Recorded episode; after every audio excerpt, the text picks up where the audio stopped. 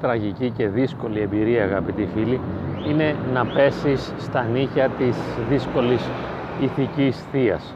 Δεν ξέρω αν έχετε εμπειρία αυτού του γεγονότος, αλλά είναι αυτές οι θείες οι οποίες είναι κατά κάποιον τρόπο νευρωσικές, με την αρνητική έννοια του όρου, έχουν δηλαδή άγχος, έχουν φόβο, έχουν ανασφάλειες, έχουν αγωνίες και κατά συνέπεια βιώνουν οργή, βιώνουν θυμό ενάντια σε κάθε τι που δεν τους αρέσει, που δεν τους αναπαύει και που δεν συμφωνεί με τις δικές τους ιδέες και τα δικά τους ιδανικά.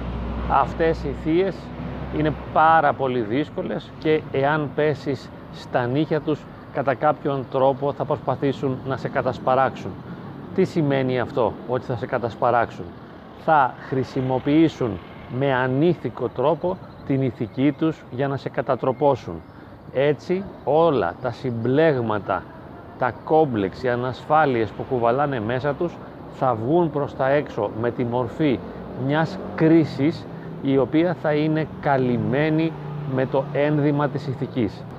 Θα επενδύσουν δηλαδή αυτή την καταστροφική διάθεση ενάντια σε κάθε τι το οποίο είναι διαφορετικό με τις δικές τους αντιλήψεις, απόψεις και γνώμες και θα την χρησιμοποιήσουν όλη αυτή την καταστροφική δυναμική εναντίον σου για να σε κρίνουν. Και βέβαια καμία σχέση δεν έχει αυτό ούτε με την ενσυναίσθηση, δηλαδή την κατανόηση της συμπεριφοράς του άλλου για αυτό που είναι, ούτε με την πνευματική ζωή, όπου εκεί έχουμε την αγάπη και την κατανόηση και τη συγχώρηση του άλλου, αλλά στην περίπτωση αυτής της θεία έχουμε ακριβώς όλη την ένταση της ισορρευμένη μέσα της από στερήσεις, από προβλήματα, από ανασφάλειες, από άγχη και θα βγάλει αυτή την ένταση επάνω σου ως κριτική διάθεση. Πράγματα τα οποία η ίδια έχει στερηθεί γιατί η ζωή της προφανώς είναι πάρα πολύ απλή, ουδέτερη, άnosτη και θα πέσει επάνω σου να σε κατασπαράξει αξιολογώντας πράξεις με τις οποίες διαφωνεί με τον χειρότερο τρόπο. Δεν έχεις καμιά ελπίδα να δικαιωθείς απέναντί της.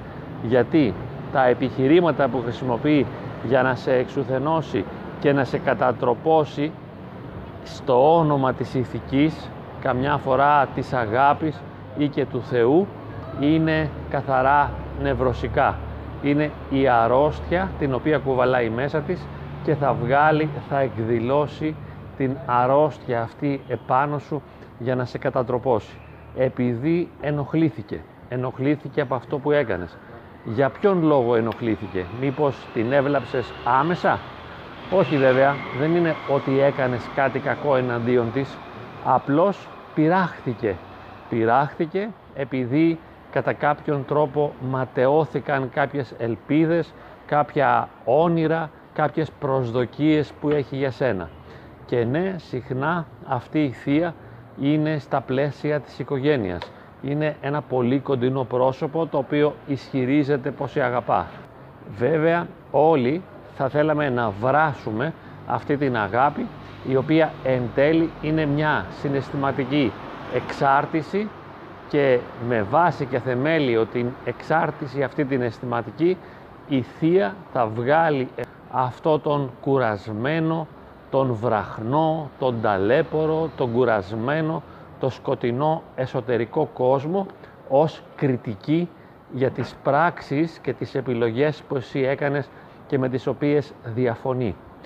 Έτσι λοιπόν αυτά που ισχυριζόμαστε συχνά ως μεγάλα κακά, καταστροφές, από πυρκαγιές, από σεισμούς ή ασθένειες ή οτιδήποτε άλλο, καμιά φορά είναι κάτι ασήμαντο σε σχέση με την δύναμη της κριτικής αυτής της θεία και αλίμονο σε αυτόν που δεν διαθέτει θωρακίσεις και δεν μπορεί να αμυνθεί απέναντι στην ηθική σε εισαγωγικά κριτική της. Θα σε εξουθενώσει, θα σε εκμηδενήσει, θα σε κατατροπώσει, θα σε κατασπαράξει.